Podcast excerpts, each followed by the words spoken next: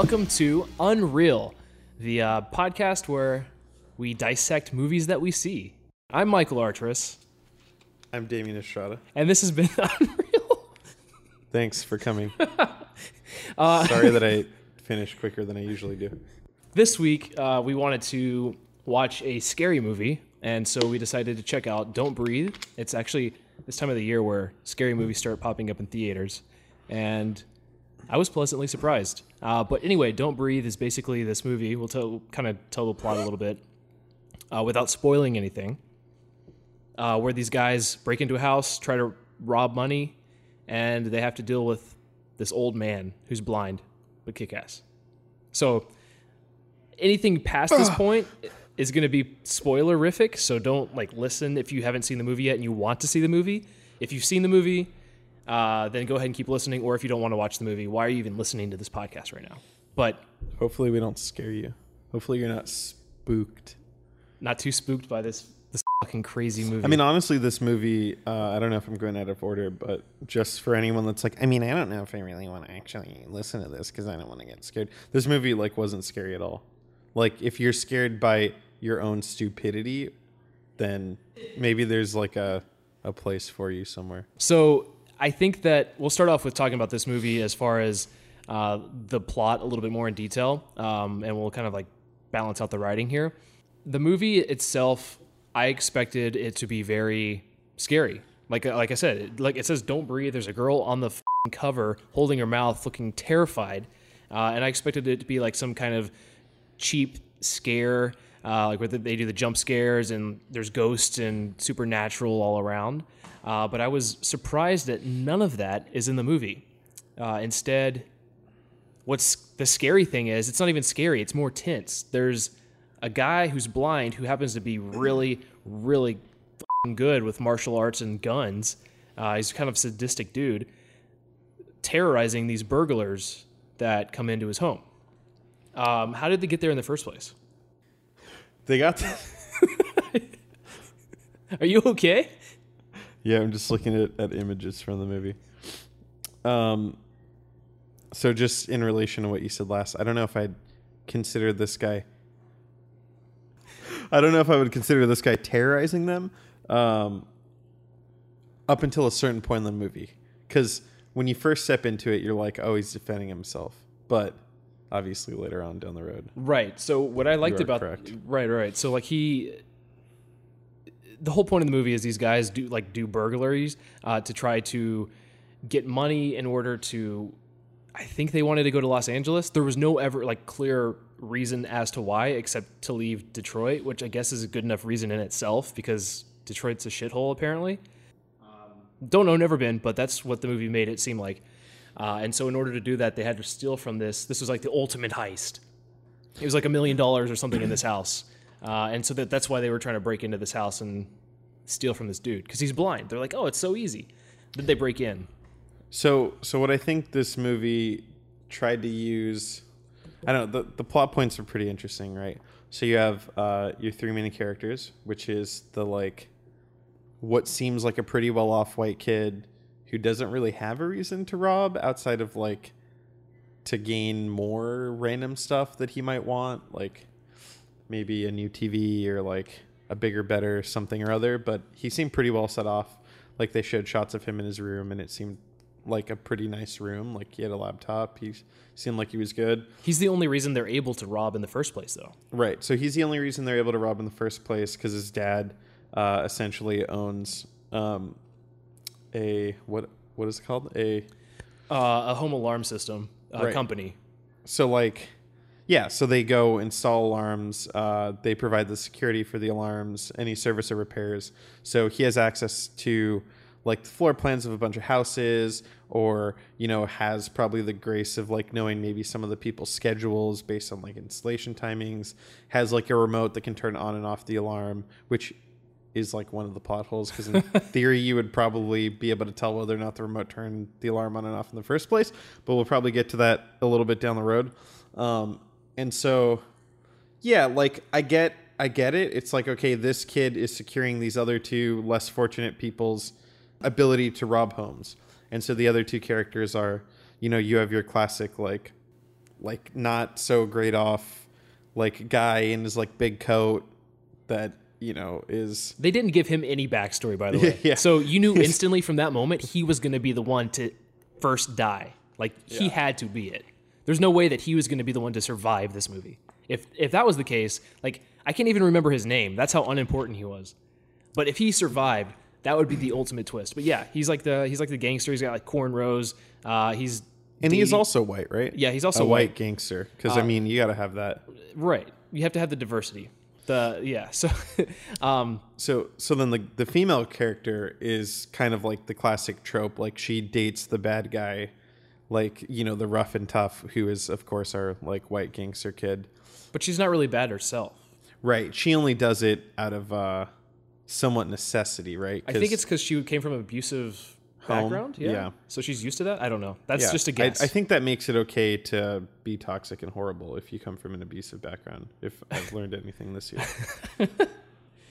Uh, yes. So uh, she's her goal is actually get out of LA so she can not be in that toxicity area, like that, that environment. Um, so her her motivation is clear, but it's not really clear as the other two. One of them, like the the gangster dude, is more. Uh, I'm just doing this to be with my girl, impress my girl, and do gangster hood rat shit. And then Well, yeah, because it's sick, dude. Yeah, uh, and then the the main character, um, the one that is helping them rob everything, is doing it, I think, to impress the girl as well. Uh, but more on a like He's I- definitely trying to get at her. he's like trying to steal your girl kind of guy, but he's like in a, a good guy kind of way. So you uh, all automatically, I'm rooting for that guy ultimately to be there because he has morals. It seems like. Um, and Minus then, that he's robbing the houses and potentially jeopardizing his dad's business that's good morals to have, dude. Uh, which is another point I'd like to for bring up. love. Right, all for love. Uh, You know, everything's fair. Uh, but why why is this guy's father's business still in business if they're robbing everything? In theory, we could have come into the story like the week that they started, so maybe it'll shut down like the following week. We don't know. I'll defend the writer there. Okay. you don't know. That's Maybe that's they fair. started today. maybe the last. This was the days- first one that they did. Yeah. Well, no, because you hear them talk about it, but maybe it's only like the third one. Okay. And his dad's probably like, "Wait a minute." His There's father's not even in the here. his father's not even in the movie. Nice guy though. I I, I wanted to meet that dad. Um, and the other character that we have is the old man. Uh, the other main character is the old man that's in the house. Apparently, he's like an old war vet Mm-hmm. who his daughter had been run over by this girl, and his daughter died in the car accident, and he was paid a lump sum of money to keep quiet, and not go to court, and therefore that's why the guys know that he has this money because he doesn't go out. He's like a reclusive. He lives in his house. He's blind. He doesn't do anything, uh, and they scout him out and they see that. Uh, but that's the other main character. Uh, as we come to know, like it's we. I like how this movie makes you root for characters at times, and then like by the end of it, you don't really know who to root for necessarily. Like you have an idea of like this is who I who I think is doing the right thing, uh, and it turns it flip flops a lot, uh, which I do like that about this movie because you're kind of like, oh, I agree with this person. Oh wait, I totally don't. Now I agree with this person. Wait, is this the right one to go with? So uh, that was pretty interesting throughout the movie. Uh, but like we said, those characters go in to rob this guy's house, and uh, in order to rob the house, they think that the money's locked in the basement. So the main gangster dude, of course, has a gun on him. Like, why wouldn't he? He tries to shoot the lock off, and that wakes the dude up. Well, actually, let's let's rewind for a second. Okay. So, so they they essentially get into this house right um, by they they know the alarm system because they have the kid. They have the remote to shut the alarm system off. Um, they're kind of set up for success, and they get there and they realize that the entire thing, like all the windows except for like one or two, um, like one on an upper level, I think, right? And then there's like another, yeah, yeah. So one upper level for the restroom um, is the only window, from what I understood from the context of the layout, um, was the only one that was not barred up, right? So that was like their only chance to get into the house.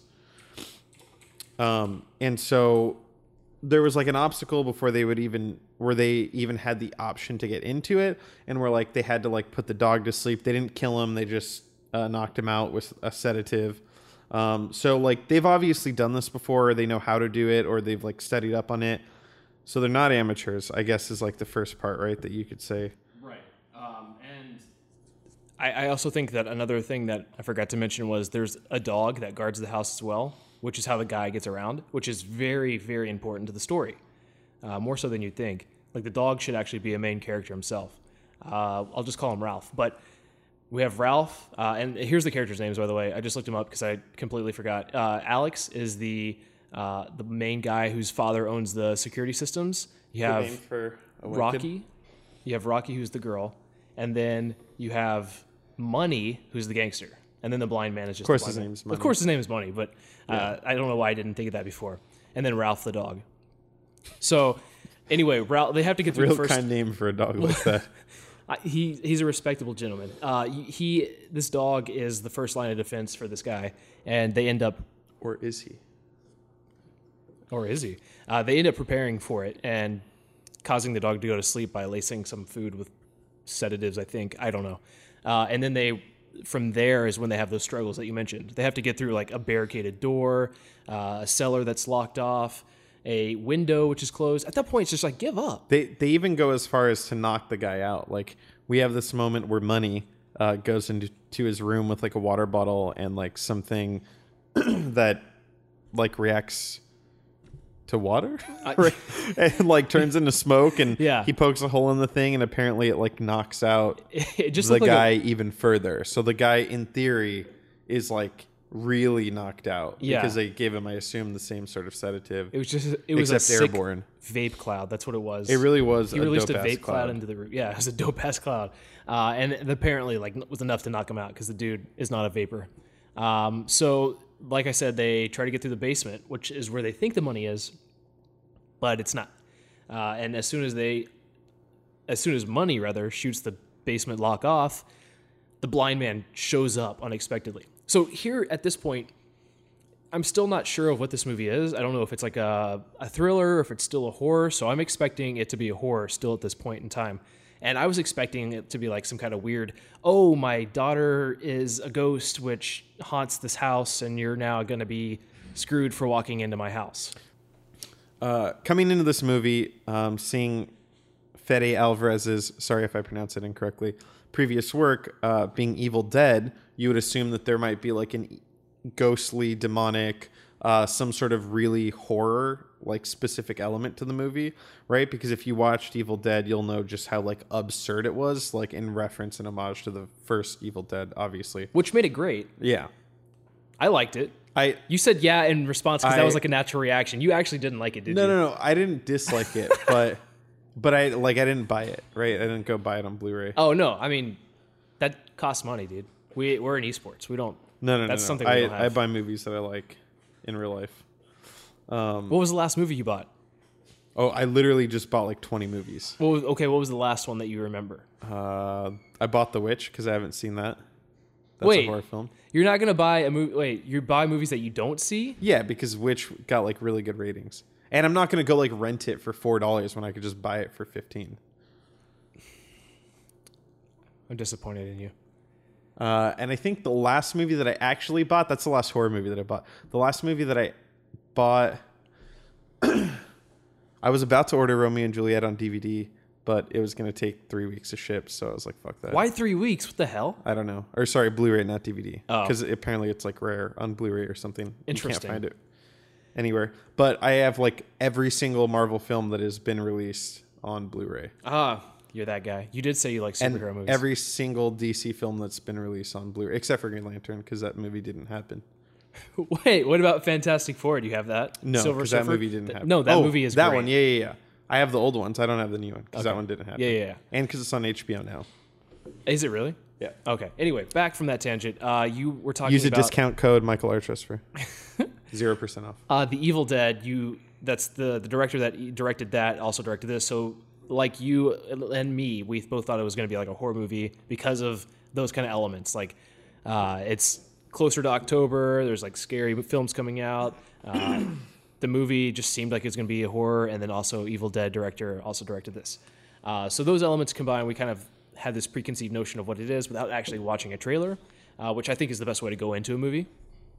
Uh, not knowing anything about it, and uh, we find out that there is. Well, go ahead and say it. There's no ghost. There's like that's not it. There's nothing in this movie that makes you uh, scared as far as like supernatural or anything like that.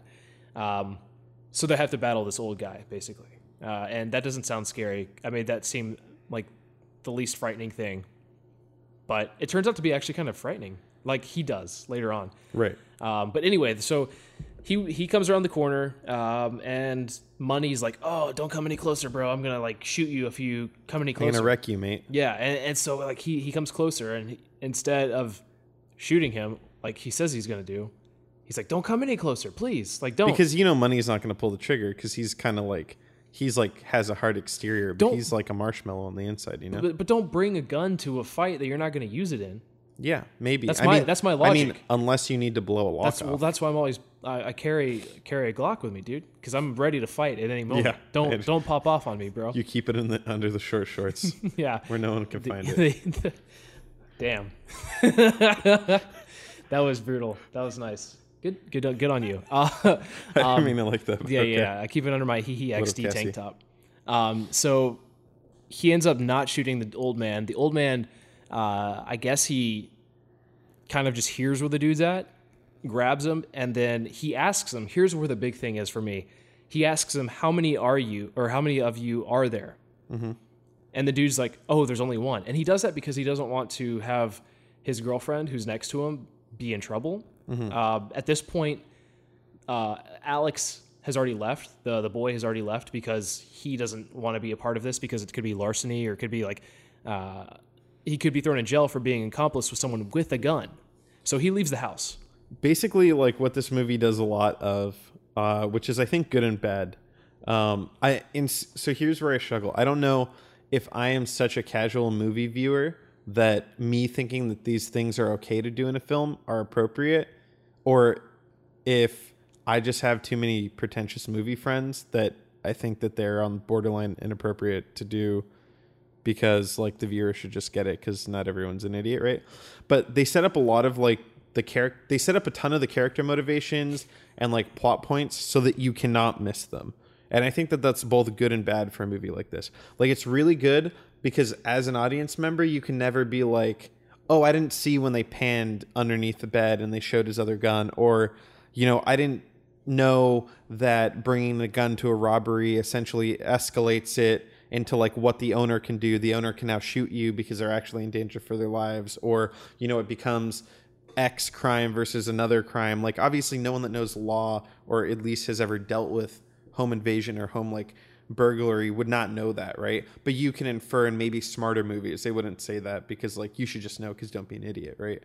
Yeah, So- pretty much. I think this movie was like pretty idiot proof for the most part, where like there even a scene that I had mentioned right after the film that like instead of having the viewer infer that the kid's dad owned a company that set up alarms like on the computer screen there's like a bouncing little logo that says like home security so there are a lot of these hints so it's not totally idiot proof because it's not like the kid says anything along. I, maybe he does, and I totally forgot. But I never remember a line being crazy where the kid's like, "But I feel horrible about doing this to my father's company that installs alarms, which grants me access to these houses." Whereas other films might do a stupid line of dialogue. Yeah. Like I think the dumbest, like on the nose thing that this movie did was like set up the female character for like this, like oh, like my life is so horrible. My mom's such a horrible person. Her boyfriend's such a horrible person. I have a little sister. Look at how horrible they're being to her. And then, like, for some reason, she all of a sudden is like, I'm going to rescue you. How would you like California? Yeah, like, and so, like, it sets up her motivation, right? Whereas, like, I don't think you needed to have like that's maybe the one thing in the movie that I'm like I don't know if you needed them to have that conversation. I think you could just assume by like body language or by like something else there that that conversation had in the past and I don't know. I, again, it's one of those things like Yeah. maybe I just have too many pretentious movie friends, and the casual viewer would have been like, "Oh, I wouldn't have even thought about her taking her sister. Like, why would that be a motivation for her to do what she's doing?" By the way, that sister was an awful actress, and we'll get to that in a second. But uh, holy shit, she almost tanked that whole movie. That scene alone, I was just like, this has to be like a daughter of like the director or somebody. Like somebody's doing this girl a favor. This fucking girl's dumb as shit. Why is she Wow. You're talking about a little girl right now. She's like, okay, granted, she's like nine, but whatever. Uh, still dumb. Uh, anyway, so the whole thing escalates. The dude, the, the blind man, grabs money, uh, asks him if he's alone, which at that point, it's just money and Rocky in the house. Alex is left because he doesn't want to be part of a crime that involves a gun. He doesn't want to get shot, et cetera, et cetera. And money, in order to protect his girlfriend, says no. He's or says that he is alone, which is where he. I honestly think that's where he fucked up. Why is that? If he said that he was not alone, then I think that the old man would not have been motivated to kill him. Because if he's alone, then Mm-hmm. if he kills him, who's going to find out? Right? Mm-hmm. And because, see what you're saying. because he kills him at that moment because he thinks that he's alone, nobody's going to find out. He can do whatever he wants to the guy. Uh, and then he doesn't, he gets off, he gets off scot free, right? Whereas if he was like, "There's four of us, two are outside waiting." Yeah, there's what no are you way. gonna do? Right. Right. He's then the guy's like, "Oh well, shit." yeah, just go. Like that's where he fucked up. But it so what this movie does really well is it it walks the viewer through different stages of of what's on the line, right? So in the very beginning, they enter in the house. What's on the line? Uh, so for money, it's a big score, right? And to move to California with his girlfriend. For the girl, it's to move, get away from her parents to save her little sister. And then for Alex, it's to like get closer to the both of them, more so the girl. And at that point, he's just like, yeah, screw it. Like, I'll just go to California, like new things, new experiences. So that's what's on the line for them when they enter in the house and they break into the house. So then there's the next stage of what's on the line, right? So the next stage of what's on the line is how do I not die, right? Right. And so for money, what was on the line in that instance is if I just say that it's me, then maybe he'll let me go. Because he doesn't know what's in the third stage of what's on the line, right? Yeah. And so for him, it's like maybe if he does shoot me in the leg or he does do some like fucked up shit to me and calls the cops, I'll be the one that gets fucked. My girl goes, and whatever. That other like white kid ran away because he's a little bitch, right? Yeah. Like that's probably what was going through his head, right? And so he kills her, right? So now, or sorry, he kills money, mm-hmm. and so for the girl, we're on the third stage of what's on the line. So she knows that regardless of whatever happens, that the dude in the house is willing to kill people, Right. Especially because he's a veteran. Mm-hmm. So I assume that he probably knows some laws, knows how things like that work with all the security on his home and all the locks. He obviously has some like sort of notion of how this works. And because I think at this point they figured out that he probably does have money in the house somewhere, he's probably very aware of his rights. Mm-hmm. So for her, this that third level of stakes are like, let's not die. Like I need to get out of here. This guy cannot know that I'm here. He's just gonna kill me because he doesn't give a shit why we're here. Right. He's just gonna kill us. I think that the motivation for the blind man at that point now becomes okay, my money is on the line.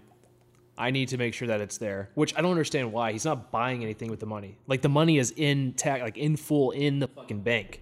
Like it's sitting there in like a safe. Uh, he's not spending it. I don't know why he cares about having it.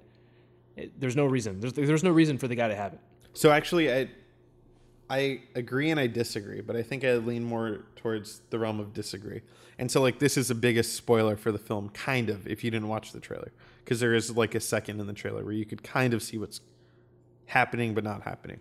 So they end up making it to this basement, right? And here's where we may meet the fourth level of stakes, where they're like trying to get out because they saw a cellar door that maybe it could potentially be an escape for them, right?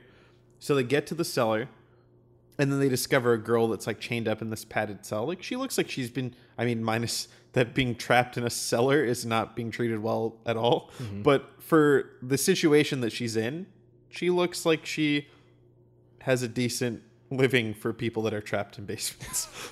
so so this is where we meet the fourth level of stakes, right? Yeah. Because for our protagonists, they're like, "Holy shit, this guy is crazy. He's not just like I'm going to kill you because you entered my house and I have the right to kill you. So I can fight that in law, in like a court of law. It's like he has kidnapped and chained someone up, taped their mouth shut, and is doing they don't know what at Right, that point right, right, to them. So the stakes for them is like, holy shit, either A, this could be me, or B, he could just straight out kill me and then no one will ever find out. because if they find out, then his whole operation gets busted, right? So for him, the stakes are where is my money? Because my money is the only like is hi if his income ceases to exist and he either a loses his house or like b can't afford the things around him, which might be like buying groceries and like feeding the girl downstairs and like Feeding the girl downstairs. well, no, because that's a real thing, right? So like if if if what's later explained, right, is mm-hmm. is that he's like holding the girl there hostage so that he could like have a child through her, right? right, right, right. And so once that time comes, you think this guy is gonna just like because he was gonna let her go. You think he's just gonna stay in America or stay there? Like he has to run. He can't let the girl go, take the child, and then just be like, "Yeah, I live here, but like I let you go, so let's just call it call it even." But the way that I see this guy is like he is off the map. Like he's off the radar. He has no neighbors. He's in a rundown house that people don't even consider to exist, despite the fact that there's an alarm system in it. So obviously it's on the radar for the alarm system company, but nobody else knows that he lives there. There's nobody on the streets.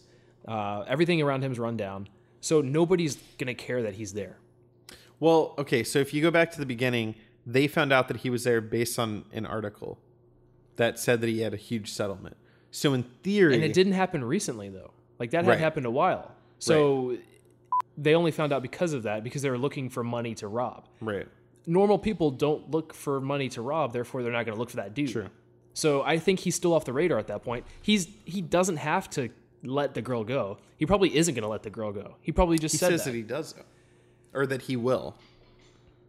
This this is the guy that fucking kidnapped a girl. You think he's going to give a shit about letting her go? I, I think he has some morals, but I also think that he's insane because obviously no one in their right mind, even if they feel an eye for an eye is fair, is not going to chain someone up in their basement. right. So the whole reason months. he to fast forward to this this scene, uh, the whole reason he kidnaps the girl is it's the girl that killed his daughter.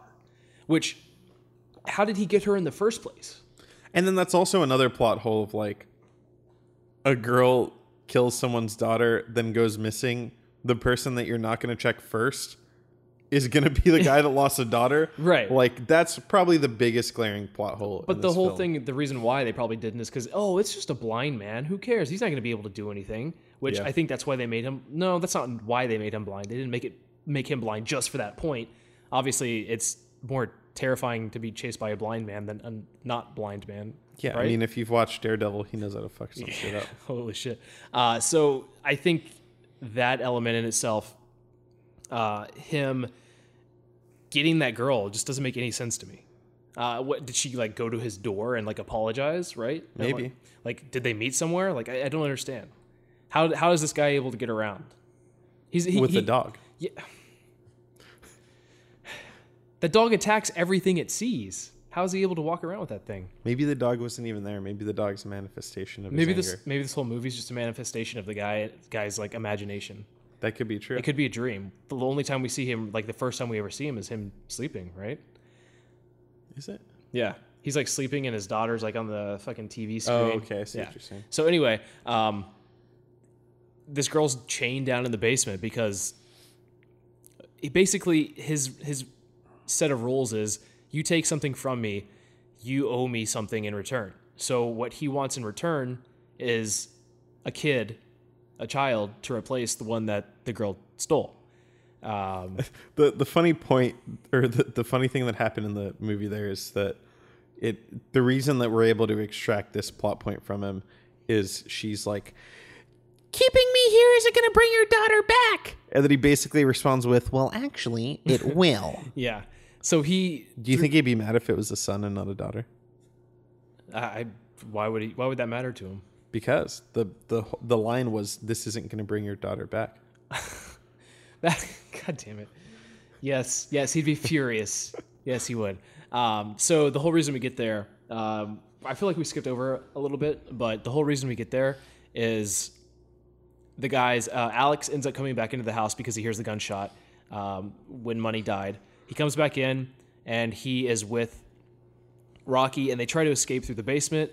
And as they're escaping through the basement, they come across this girl. They're able to make it like they have the choice of either rescuing this girl uh, or leaving immediately and escaping with their lives potentially. Of course, Rocky wants to rescue the girl. Right. Um, I, for whatever reason, right? I mean, I we know- understand, right? There's like another level of stakes, right? Maybe we're on our ninth level now, but it's like you leave the girl and she gets killed and disposed of. So by the time the cops get there, he's like, I don't have anyone chained up in the basement. What do you mean, right? Mm-hmm. Or you rescue the girl and you all get out, or you don't, and then you just all die, right? But that, that seems to be a, like the movie technique that's commonly used. It's like, okay, we can rescue this girl and leave, or we can just leave. But the 20 seconds that it's going to take to rescue this girl is the amount of time exactly that we need to get out of here and be safe. I don't. Why? Why is that always a thing? Why can't it just be okay? We grab the girl, we leave. I would have been actually okay with that movie ending right there. You're like, all right, that's fair. That's a that's a real life thing that would happen. It just goes to the court case. Yeah, like The next hour is just a court case. I'm I'm perfectly okay with that. The blind guy's just offing all the jury members. And that's how Daredevil starts. He's there his own go. lawyer. Yeah. There you go. Um, I actually have a theory of who this character is, the the old man. Okay. we'll, we'll get to that later. Okay. Um, so anyway, they try to rescue the girl, but they aren't able to make it out in time because the old man has rounded the house and is at the entry uh, entrance of the cellar, and he has a gun ready to shoot them. He ends up shooting whoever is right there in front, so he opens the door up, and he shoots like the side of the ear of Alex. Uh, he shoots. Which honestly, in that moment, I was like, "Oh shit, he shot him in the neck." Yeah. is what I thought. Same here. I thought he like actually fatally wounded him, but he ends up shooting like three or four shots. Like he blows his whole wad, and then like uh, it one of those bullets hits the pregnant girl or girl rather, and then we find out that she's pregnant later on. Once you said like He does a good Darth Vader no, yeah, and then so he gets mad about that, and then another chase ensues. They try to escape, um, and it's just it's just a big escape plot movie at that point. Like, how do we get out of here? And there's a lot there's a lot that they have to try to do, and we, we're not going to cover all of it because that that just becomes like extensive. There's like they try to go, go out of like a the window on the second floor. They try to go like through the air vents. They try all these different things to get out. So anyway, let's get to the point Well, the dog through the vents was hyphy. Yeah, he had that little like swag walk that he had. That was pretty Yeah. sick. I, I do like that. Um, but Like it really felt like a scene from like Alien. was that like the highlight of the movie for you? would you? Would you no, Ralph I- I- climbing through the fucking I, vents I is have not a, the I have highlight. a highlight of the movie for me. What, what's the highlight of the movie for you? Because we'll pause right The- here where they're cha- like getting chased. The highlight of the movie for me was the rebirth shot with the syringe or the turkey baster. That okay, that was great. We'll get there after they start like getting chased. They get chased. They go their own separate ways. Alex and Rocky are split, of course. Uh, Alex is in a tool shed or like a tool area where there's a bunch of like gardening tools, saws, etc., etc. And the old man corners him, and they fight. Like they they scrap it out. he tries to fight. Who Alex? Yeah, well, he tries. He, He, tries. he, try, he definitely tries to fight. that's fair. He gets the shit beat out of him, and then the old man takes a pair of uh, snippers for like a gardening bush or whatever, and then he makes that downward motion where he's like gonna stab him, and you see the the gardening tool go into a body. Uh, and the Which reason I previously in the scene they had set up with Money's body falling. correct, so I say a body because obviously it doesn't go through Alex, but the audience is left to believe that it is Alex that is stabbed, and then we go to the next scene where uh, he ends up capturing he ends up capturing the girl. Uh, he ends up capturing Rocky and puts her in place of where the pregnant girl was. And that's where the whole scene comes in is like, what are you doing? This is not going to bring your daughter back. And that's where he's like, oh, well, the girl was going to provide me with a child. You're wrong. And then he ties her up and he's like, you have to pay for what you've done. You have to own up to your your wrongs. And this is the shot you're talking about. And I actually agree. This is the this is the highlight of the movie. He says, "I've never forcefully put myself on any like that girl." Uh, and I'm As left. he's like Requiem for a Dream, like sequencing out this like iced cup of semen, like a huge iced cup It's of a semen. huge load. And he like holy. But do you think that was one load, or do you think that was multiple loads that he put I together? mean, If it's one, then he is a certain kind of man. They he's eating a lot of asparagus. Is that what it is? Is that what is it? pi- Okay, I I don't know. I don't know. um, nobody knows. Nobody has that big of a load. I swear. So anyway, he, they make it realistic because they throw like pubes into the into the load as well. So then he takes a fucking like turkey baster and scoops up like a hot steaming pile of load, and he just he just it's it's great because he he takes it and this is the money shot. Like this is the money shot. Um, the the rebirth shot as as you called it. He It's like this slow motion, like 240 frames a second, like you know where like filmmakers will like dramatize like a dog or like a creature like drooling with like the slow like mucus filled like thick viscous like drops of whatever it is like that that was this semen dropping out of this turkey baster as he slow motion walked. And like the girls in the background background like struggling to get out of this weird harness. And it's just like the weirdest like torture porn but not really torture because he's not hurting her minus the fact that this is in very hurtful to someone. Like mentally and both like physically having a baby put inside of you etc it's just like this very like weird glorification of the whole thing and it's just so ridiculous how beautifully it was shot which is i think what makes it so crazy right because you could do that like quick and dirty like not a great shot like wide shot like whatever it doesn't matter yeah.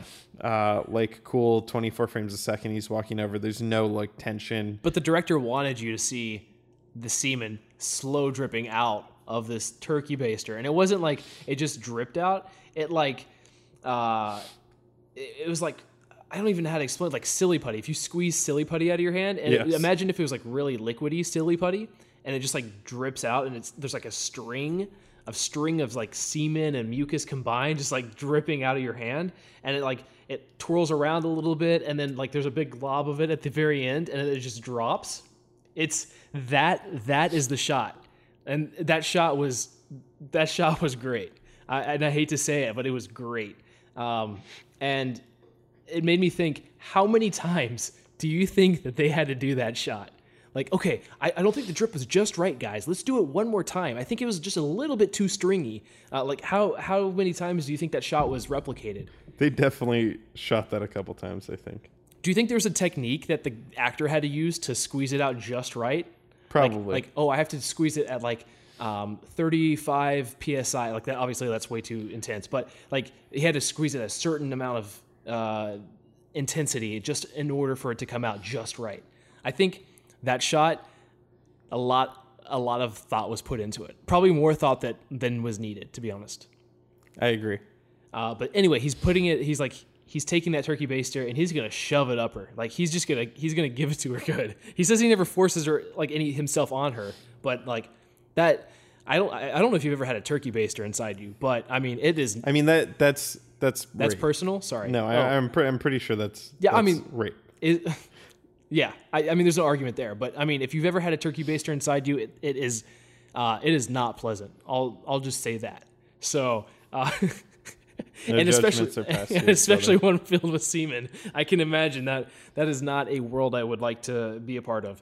So he he's just about to shove that thing in her, and then Alex comes out of nowhere.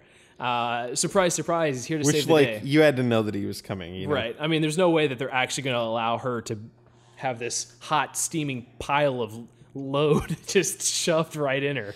There's no way. There's no movie that would allow that. Although Evil Dead would probably do that because it's so extreme. yes So it, in theory, you could be like, "Oh, I believe this is probably going to happen," and Alex saves the day, and they are trying to escape. Uh, he like knocks the old man out, and then he like chains him up, right? Uh, and then he is escaping through essentially this master key system that he has, and also with the help of the alarm system. Um, he is going out through the front door, and the old man pops out out of nowhere. Like, how did he escape? Like, how did he get out of there? Like, Alex has the keys. There's no way he gets out of that handcuff. That, that's another plot hole. Like, the man would be locked up. my so the instant that he was out is my first thought was like, there's probably some sort of training that you get that like here's a way to dislocate your thumb if you're ever like put in handcuffs or here like I'm I'm curious like I want to talk to army vets now and be like did they ever teach you how to get out of handcuffs if you're ever a prisoner of war? Like escape techniques? Cuz he really was only chained to like I don't know if it was metal but like something he wasn't chained to like the main thing I don't believe was he? Yeah, I thought he was. I Oh thought he was you're chained, right he was which chained to that main line. I was hoping that if they were going to do like a reveal, like have him cut his arm off, um, or at least like his hands like all up cuz he had to like break it right, and then you know how serious this guy is at that point. Uh, but no, that's not the case. He has a gun in his hand, of course, and I he, mean, you could argue he had one hand free. He was the one that built it. Likely that he knows that there's probably like a trigger or quick just release. seems too too consequential. Like, okay, like in a real world setting, that's not going to be the case. He's going to be chained chained up there for if he at least knows his system, he's going to be chained up there for a while. So it doesn't make sense to me that he was able to get out that fast. Uh, and also, it doesn't make sense to me as to why Alex didn't fucking unlock everything to begin with. Like, if he's there, just fucking unlock everything and don't worry about lock unlocking it as you're going. Because he, the thing is, as we see that Alex had unlocked a few things beforehand, just unlock everything. Like I Unlock all the things. Yes.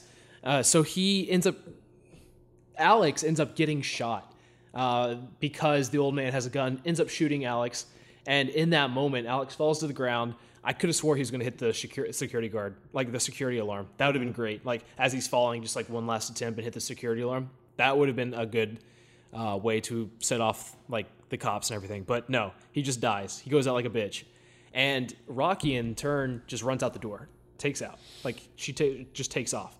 And of course, who who's to follow her, right? Nobody. She's like you're think you're thinking, "Oh, she's home free. This is the end of the movie. This is this is an interesting ride. I got to see a turkey baster filled with semen, uh, and I'm okay with life." But no, that's not how that's not what goes on. so The- what- what's interesting is like what comes up is so they showed this scene in the beginning of the movie that was like this uh, insane drone shot, you know, like coming down the street with who you don't know at the time dragging who you could assume is a girl's body if you're paying attention down the road. Um, and I totally forgot about it because I was just like caught up in everything that had happened, right? Like dog crawling through the vent, uh, you know, like being chased through the dark, turkey basters, uh, girls, you know, trapped in a basement, um, like all these crazy things, like army vet, like screwing kids up that I totally forgot Right. about that opening shot. I thought about the whole time though. Like I kept that in mind. So I was like, she's gonna get caught again. There's like, there's no way that they show that, and it's not a reality, or it's not not a reality. So she's gonna get caught in this area. That makes the most sense because I haven't seen this scene yet. Whenever I see something like that, I always remember it for later because there's a reason they showed it. Uh, and so she escapes, and you see the old man step out of the house, and he looks around, and it's basically like, what, what's going on? Like, uh, is she gonna get away? And then she's like, "There's no way you can catch me out here. This is my territory now. Like, why? Just run. Don't say anything." And as soon as she says that, Ralph runs out and chases after her. The Ralph the dog. Well, yeah, because she she had to antagonize him, right? Of course. Yo, what's up, bitch? And then all of a sudden they cap the point, and then you lose in the last ten seconds of the game, Right. And then you went and install Overwatch. So you're pretty salty, man. That's salty about Overwatch. Well, I have a theory about who this character is, and it's related to what I'm talking about. Oh, is it? continue. Is it? I know who it is. I you as soon as you said that, I know who it is Yeah. now. Um, so anyway, she tries to escape. She makes it to her car, and through this struggle, like the dog catches up to her at that point. But guess what? She locks her keys outside the door, and what is she gonna do? She can't get her keys. So she does this elaborate plan to capture the dog in the car. Long story short, she captures the dog. But as soon as she does, she's outside of the car, and the old man catches up to her and grabs her. And then that's when he drags her back. That's bringing you back to the beginning of the movie when you see this girl being dragged in the street. Uh, so she gets captured again. Um, but as she, as she's like back in the house, right? She wakes up, and she wakes up and sees um, a ladybug, which was like a plot point at that point. Like she had said, "Oh, whenever I see a ladybug, I feel that that whole part about her being locked in the trunk was just kind of like I couldn't tell if she was trolling. Like at first, I was like, "Yo, are you trolling right now with this story?" Because this is just It didn't make sense, but You're it was doing like too much. It was something to try to like incite emotion out of the viewer. I think. Oh, this girl got caught or not, got locked in her trunk because her mother's abusive, and the ladybug was in the trunk to give her hope, and she got a tattoo of it, and then. When she wakes up in the house, there's a ladybug on her arm, and she's like, "Oh, I have the motivation now again to survive." And so she hits the alarm system. Uh, she had the remote that Alex had brought with him. She finds it on the ground, hits the alarm system, and it goes off. And it, the old man doesn't know what to do because there's all this sound around him. He can't hear where she's at. Because he's like a bat, right? Pretty much. Point. It- It's it's that same same technique that you see all the time, like oh, like with Venom, like uh, in Spider-Man Three, where all the bells are ringing and he can't do anything because like, there's so much sound. That's the same thing with the old man It's kind of like Mike. kind of like Mike, yeah.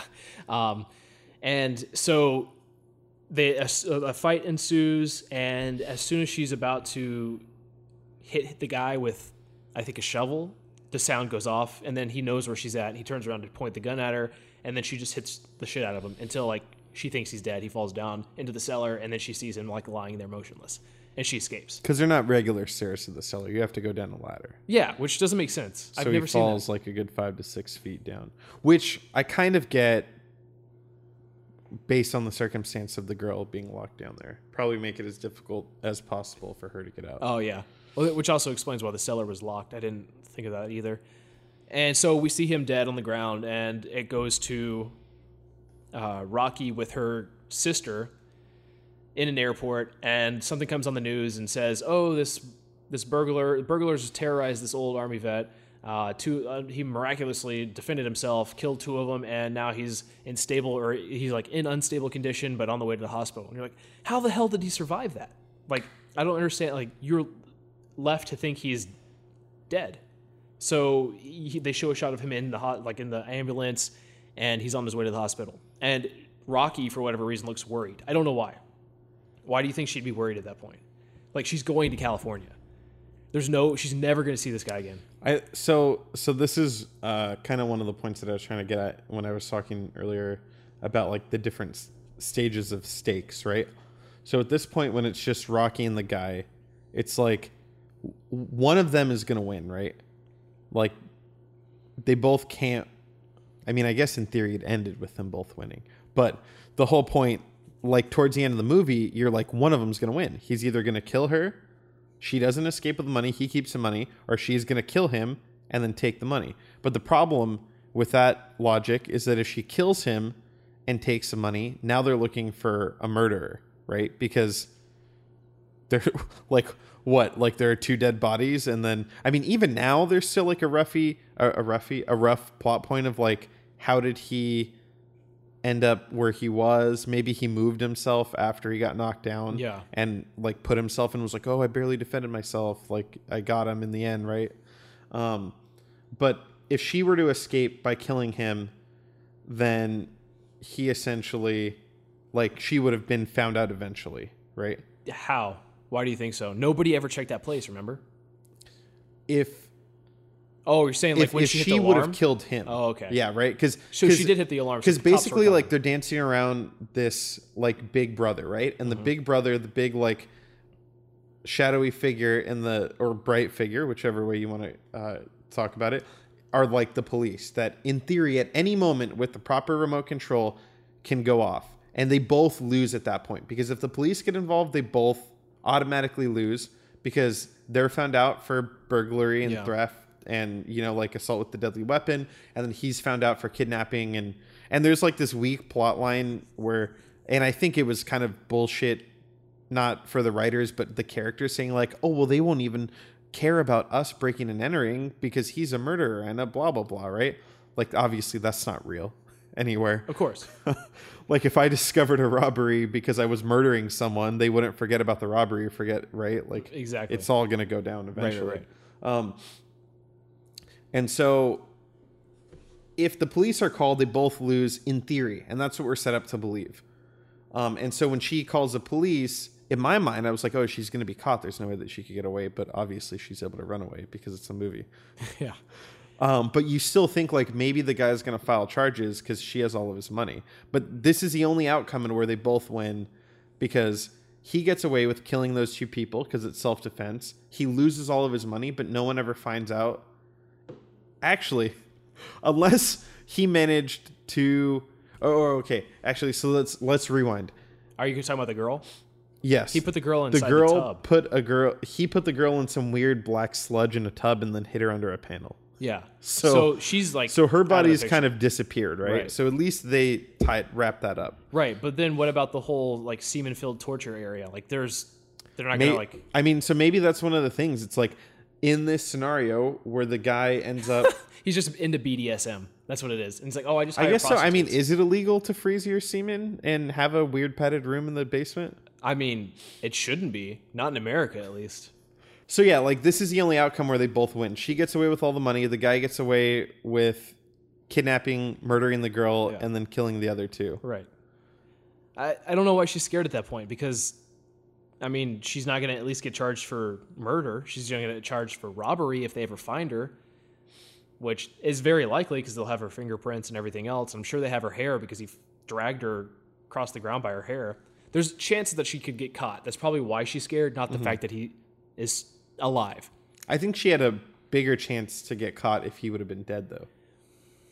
Because if the Because- guy's like, okay. there's only two people that were here, like there's not a third, and they're like, no, sir, we found DNA of a third, he'd be like, no, there wasn't. Like, you're fucking crazy. That's fair. Uh, but then she could also bring up the point that he tried to rape her, and then he and then she could tell. Yeah, yeah, okay. So she could tell the, the cops at that point. Oh, check the check the basement under Right. the beneath this tile where this woman's at. Okay, And so basically, it's like a scenario of they have to just live with what happened. They have to trust each between other. each other, right? Yeah. They basically create this bond where she's like, "All right, I ain't gonna tell anyone about all the people that you killed, as long as you don't tell anyone about all the money that I does stole." that make this a romantic comedy? Maybe. Okay. Uh, so anyway, she's- Dramedy. yeah, dramedy. She escapes, goes to Los Angeles, and that's the end of the movie. Uh, and I think a lot of people were disappointed. There was this one Guido lady outside of the outside of the outside of the theater, There was this one lady outside of the theater. and she was like really upset, like adamantly upset that this movie was bad. And I was like, I think it's all right. And then this dude talked to me, and he's like, "What do you think of the movie?" And then I was like, "Why are you talking to me?" And then I walked away. The end. Word for word, actually. Uh, no, he, he was like, what, what do you think of the movie? I was like, oh, it was not bad. And as soon as I started saying, oh, it wasn't bad, the girl that he was with was like, this movie sucked. And so I was like, all right. she was Cartman. Yeah, that's my best impression of an angry Guido. Um, so she did not like that movie, apparently. But I liked it. I I thought it was pretty entertaining. I, at points, I was on the edge of my seat. Uh, sometimes I, I noticed that you had jumped at some points, and I thought that was great. I think I jumped at the weakest things, not even the, the scary Um, Yeah, things. you jumped at some weak shit, dude. Like I'll jump at like toast popping out of a toaster, but I won't jump at like someone getting like stabbed in the neck. Yeah, that doesn't bother me either. It's just like the jump scares, which is like, why are you doing this to me? Please stop. Um, so anyway, let's talk about the acting a little bit. We talked about the plot, talked about the writing. I thought, I thought overall there was a lot of plot holes. The writing was okay. There wasn't a lot of dialogue, so there wasn't that to really worry about.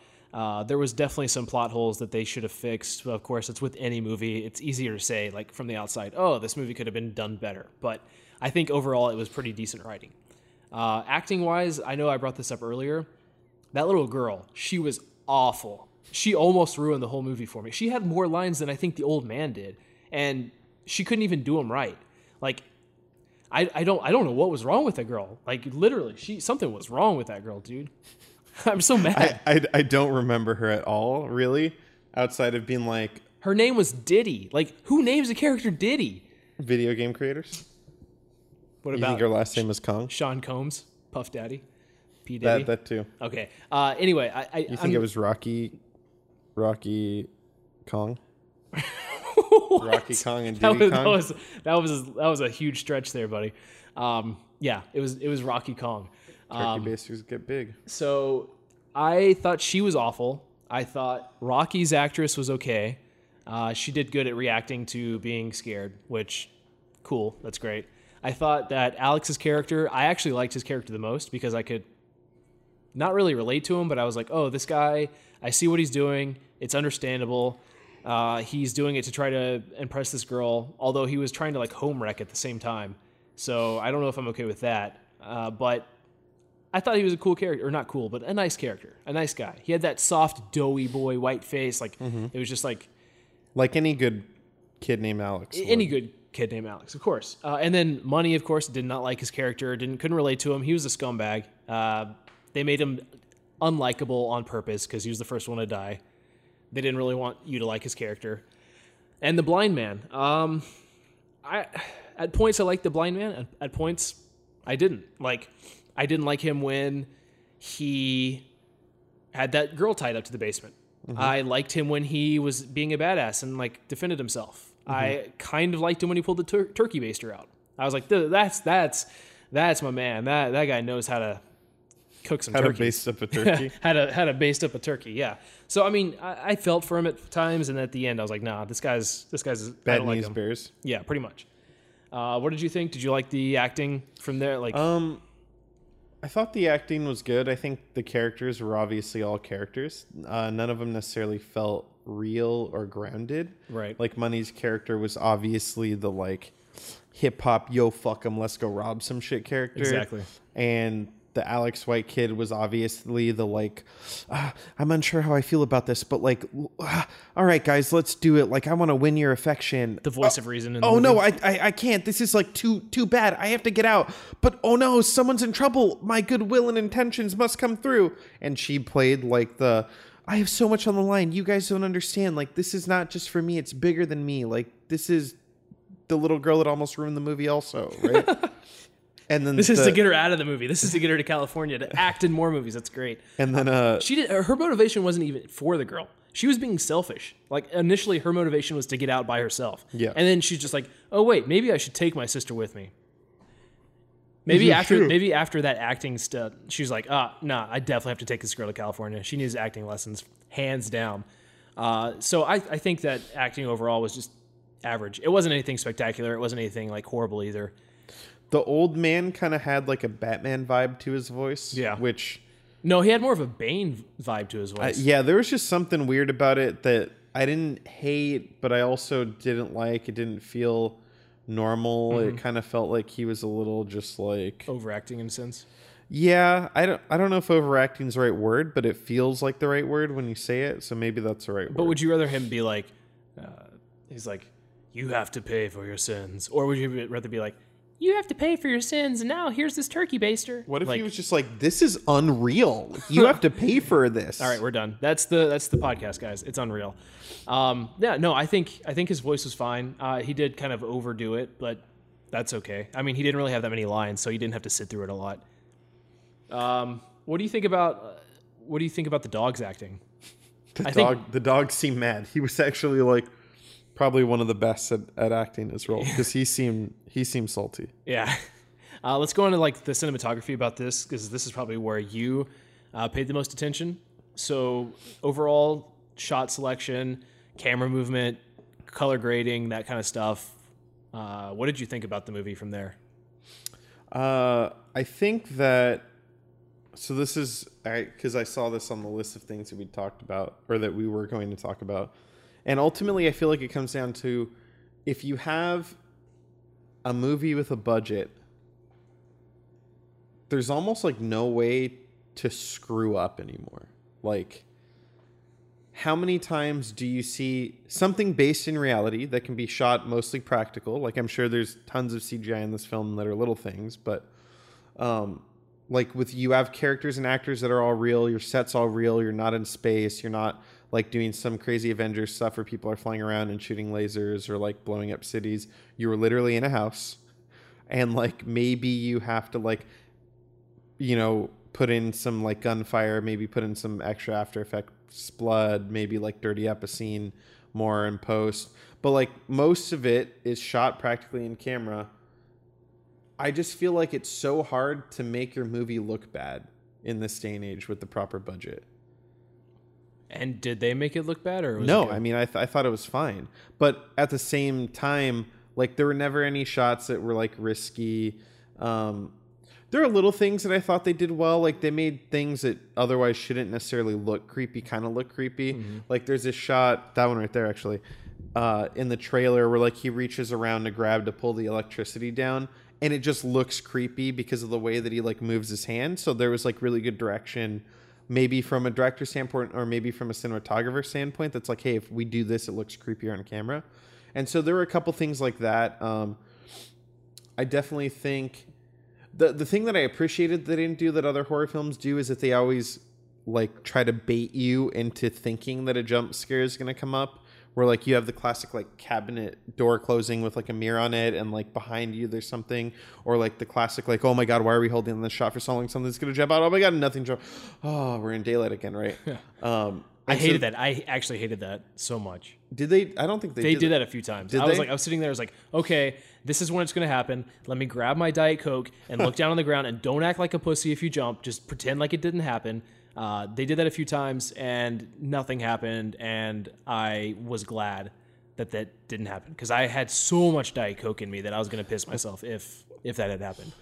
and so there wasn't like the the film was shot well. It wasn't shot bad. Like there's nothing bad about it, but there also wasn't any crazy like metaphor shots. I mean, at least that I noticed. Maybe there was stuff that I missed, but there wasn't any like art house like experimental like we're holding on this light bulb because it shows their final chances to escape from the house and when it goes out it means that they no longer have like potential like there wasn't anything like crazy or weird there wasn't like any uh, Well, they did this- overuse of like shallow depth of field from what I could remember. They did this one thing which I didn't like at the beginning of the movie, but at the end it made more sense as to why they did it. They had shots when they were walking through the house where they were following in the characters, and then they would pan off to the side where they were like change from following the character to kind of like moving into a room and showing you what was in this room and then panning like following back into the character his movement.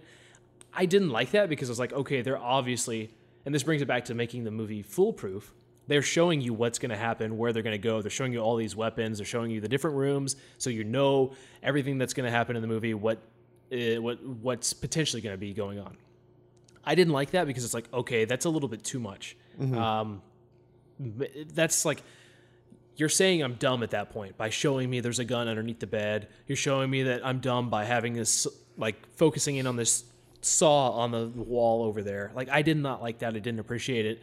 But at the very end, I was like, okay, it makes a little bit more sense because you knew what was going to happen.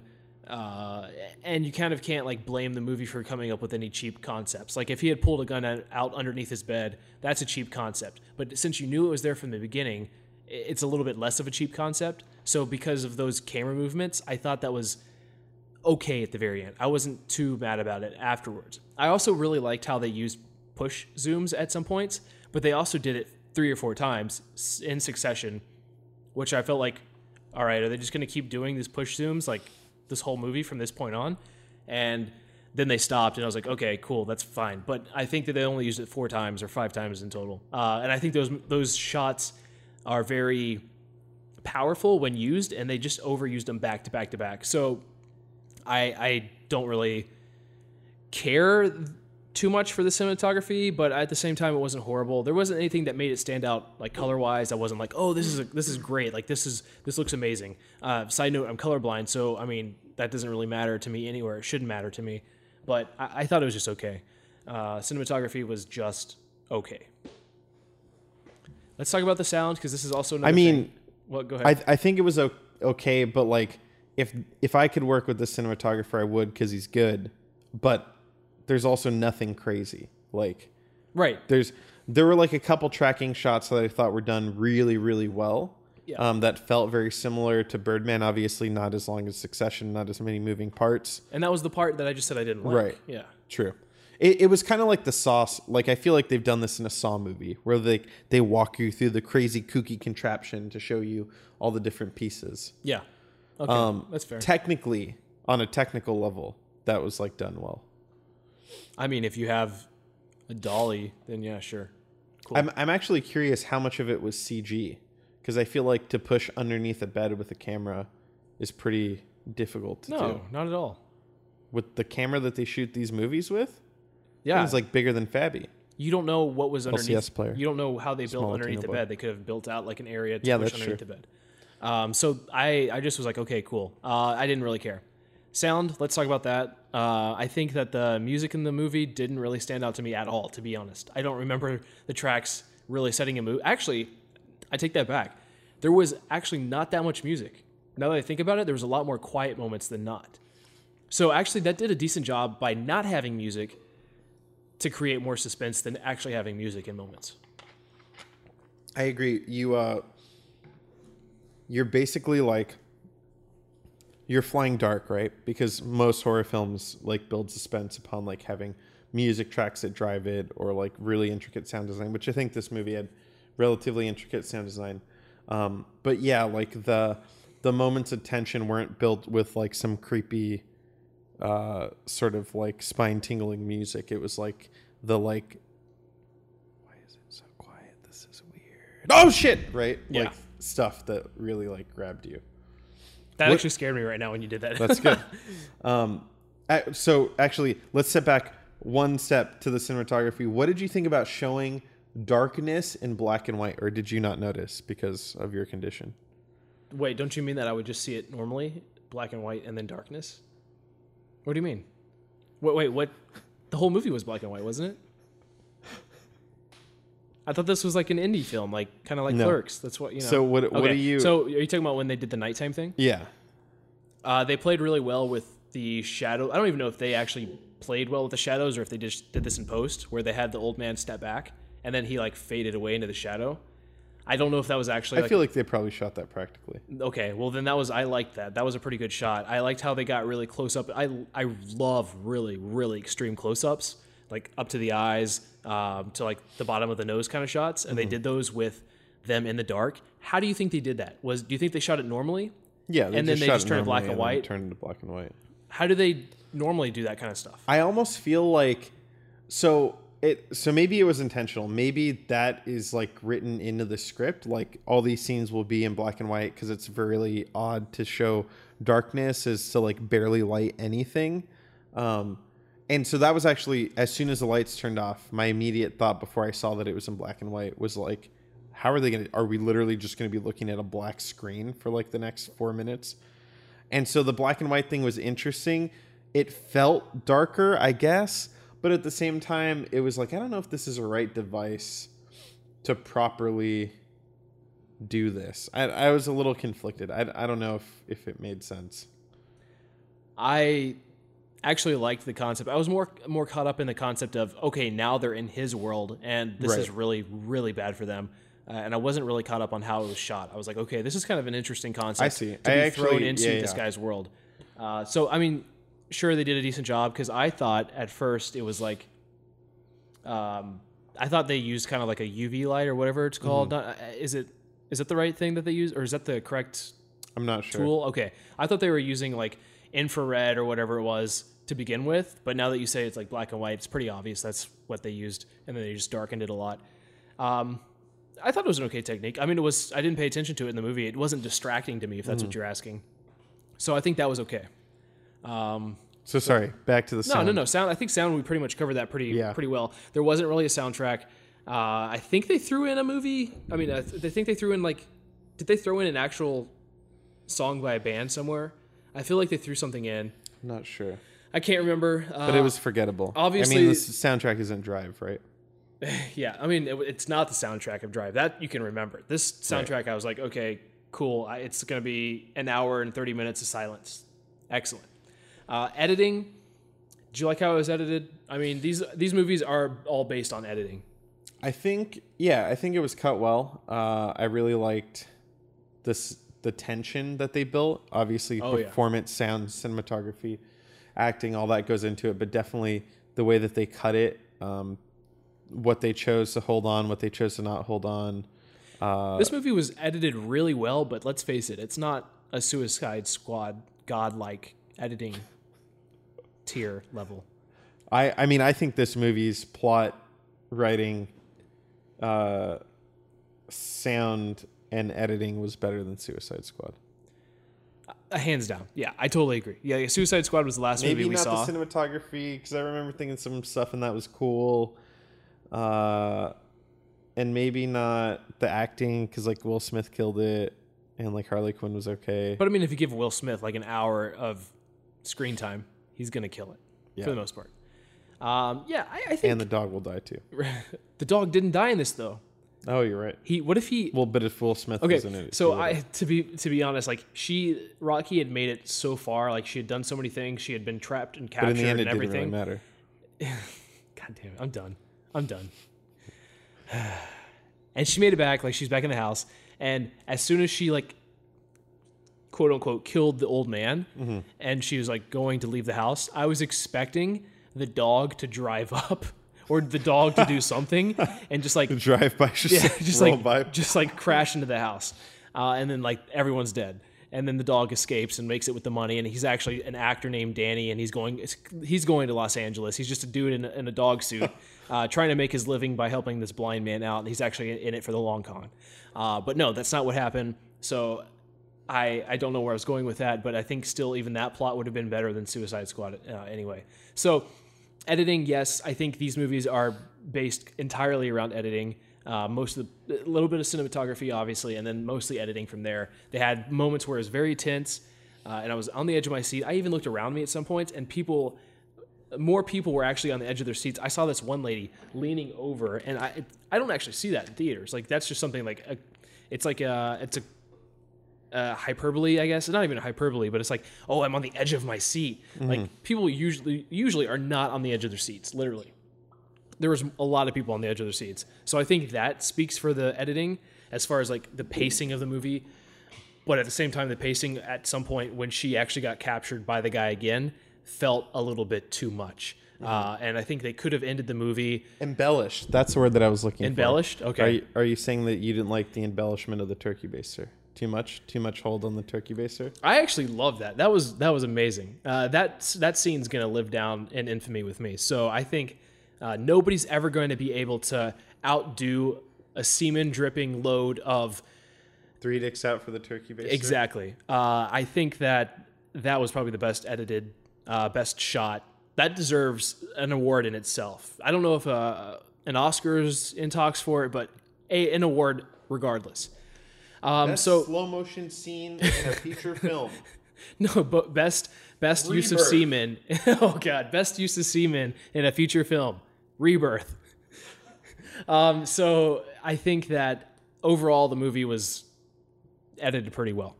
Uh, what are your general thoughts about the movie? Would you recommend it to anybody?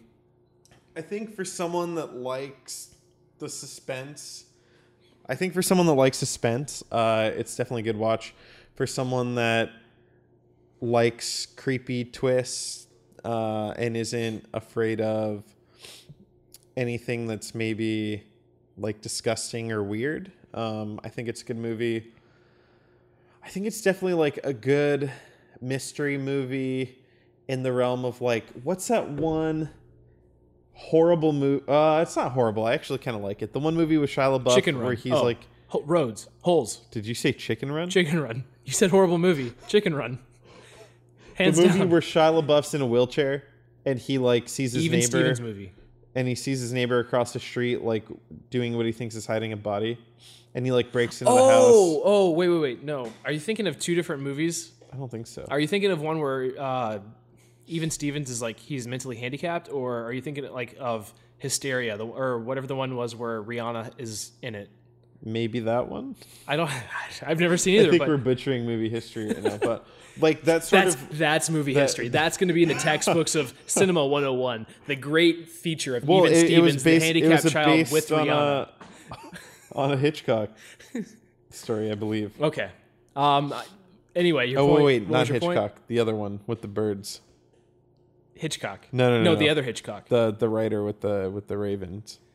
Oh, Edgar Allan Poe. There you go. Okay. I believe it was based on The great movie director Edgar Allan Or Poe. everyone's just lost the little respect that they accidentally had for me. um, uh, if you like a thriller um, that takes it a little too 2016 and goes a turkey baster route, then you might like this movie. Uh, I think they could have tastefully done this. I bet no. The turkey Uh, baster is probably very tasty. They could have tastefully done this with removing a couple things that made it like modern and made it like not a classic horror film, but like Are you saying this is a classic? a more I mean, if they took out a lot, if, they just redid the whole movie- if we were to recut it and Yeah. reshoot it, Yeah, yeah. Um, but I think it's not a bad film. It's definitely. I, I don't know. Like I'm trying to think of what I would rate this like out of ten. I would give it. Uh, do we do it out of ten? Yeah, Seven point eight turkey basters out of ten. I think I'm gonna have to go like five, Five. five point five or five,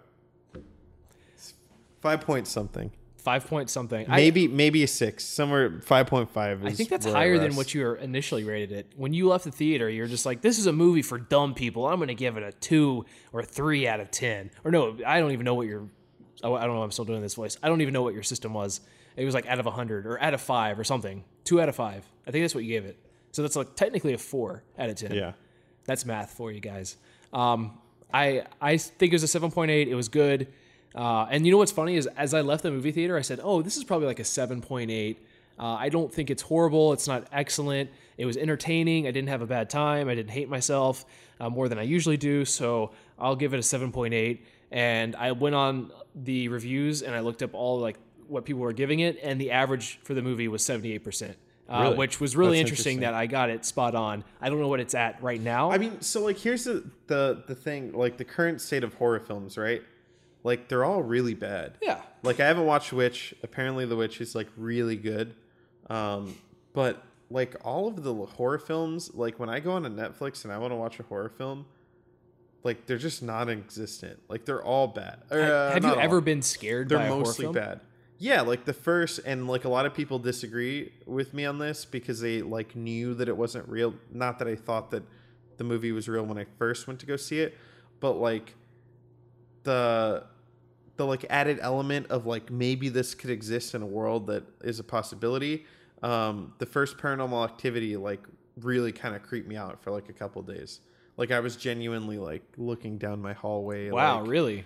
like creeped out. I mean, the house that I was living in at the time, I'm pretty positive was haunted. Gotcha. And I was being haunted by a little girl that would stare at me while I was asleep. Yeah, That's a yeah, story for another time. Right. Um, and so that amplified my fear of what I thought was going on at the time.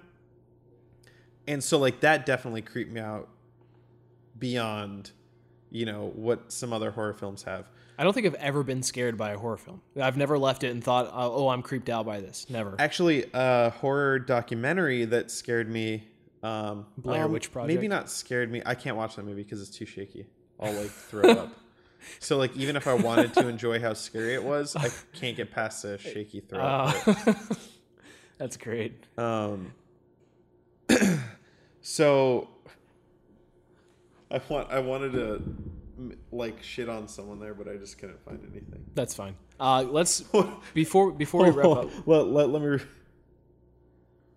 So a horror documentary that actually kind of like spooked me out was uh, the documentary that just came out recently, this last year on Netflix called The Nightmare, which was like an examination of like sleep paralysis and a couple different people's like experiences with it. And that like creeped me out because for a good year I had really bad sleep paralysis just based on me not getting enough sleep I or see. working odd hours. And so like those feelings that they talked about, I like totally related to. And Ah, like even though okay. you wake up and you know that there's not something in your room, you feel like there's something in your room. That's so interesting. So it sounds like the movies that scare you are actually movies that you can relate to in real life. Right. And Whereas- I can't relate to going into someone's house having Soldier 76 attack me Yeah, that was the and then reference. Him thought you were locking up make. D.Va in the basement and trying to force a child on her. What if- like that's never going to happen in my life. What if Soldier seventy six is blind, and that's Right. why he has those goggles? Yeah, dude. And so my theory about this film is that it's all just social commentary on how uh, Blizzard chains up its audience in the basement, and essentially, like the the baby that it's trying to get out of it is money, right? And so you chain up your audience in the basement, and you like gradually over the course of nine months, like give it some stuff, and then optimistically, like uh, that thing that's been locked in the basement, which is its fan base, after the nine month period will suffer from Stockholm syndrome and then just love it so much that they'll never go away. And so Soldier 76 is a representation of Overwatch and how Blizzard is just locking its fan base in the basement and hoping that they'll never go away. You just blew my mind, dude. That's that's the movie. And the three people and the three people that are trying to break in and steal the money, it's obviously Riot Games. three Riot Games, Yeah, three Riot Games, Valve, Valve, and Riot Games. and uh, Two Riot Games. Bethesda, who is money, who just got like blasted. In oh no, no, no, EA, EA's money because all, he all he wants is money. He- dude, he, doesn't give oh a shit about God. anything else. He just wants money. That's And what's what's the girl? people were wanting an wanting an Overwatch movie, and they just oh, got it. Oh, Valve, uh, Valve is Alex because he like wants in, and then he's like, "Whoa, this money shit is like way too weird. I'm shutting down all the CS:GO sites, right?" So he pieces out, and the girl's like, "Riot," and she's like, "No, I just need to steal all the money. Trust me, I just need all of your money. I can't give it to players. I can't give it to expand the league. I can't give it to anyone else. I need all of your money." And then EA is the is money is the guy that got shot because Yeah, EA is a dead company. dumb. Yeah, Yeah, yeah, okay, that makes sense. and then the dog. Who's protecting? Who's protect? Is that the Who's protecting Overwatch? Yeah. Who's protecting Blizzard? World of Warcraft? Right, just came back out of nowhere. Holy, dude! Oh my god, that's actually amazing. Why didn't we start off with this? No, you have to save the best for last, right? That's the best thing. Holy shit, that and the turkey baster. Um, And Diablo is probably one of the other buddies that's hidden underneath his house that no one likes to talk about anymore because that game is dead, along with StarCraft. oh man, StarCraft is the Sorry, true Victor. dead esport. Yep. All right. Um, so overall, I would probably recommend this movie to somebody that wants to watch a thriller. wasn't horrible, wasn't bad. You say around the same thing. Um, I, I'm not, I'm not mad that I watched it. So, I'm getting creeped out just sitting here. I feel like a blind man's gonna come in here and whoop the shit out of us. would you like to plug any social media that you have so people can follow you and get your ideas and thoughts from movies that you see, so they don't have to wait for another one of these podcasts? No. Okay. uh, so anyway, if there's a movie that you want us to review, uh, please hit us up on Twitter. Let us know. Uh, just our individual Twitters. I'm at Michael Artress, and then Damian is at Damian Estrada.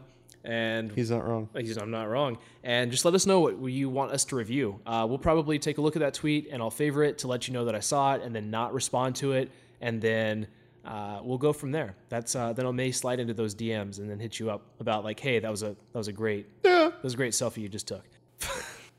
Make sure to also subscribe to us on iTunes to be up to date on the Unreel podcast whenever it is released. Uh, we thank you so much for taking the time to listen to this. Uh, of course, the first episode's always a little shaky, but I think this went relatively well. There's a lot of rambling about turkey basters, that's for sure. So, on my part. So, anyway, uh, until next time, have fun. Until next time, this has been Unreel.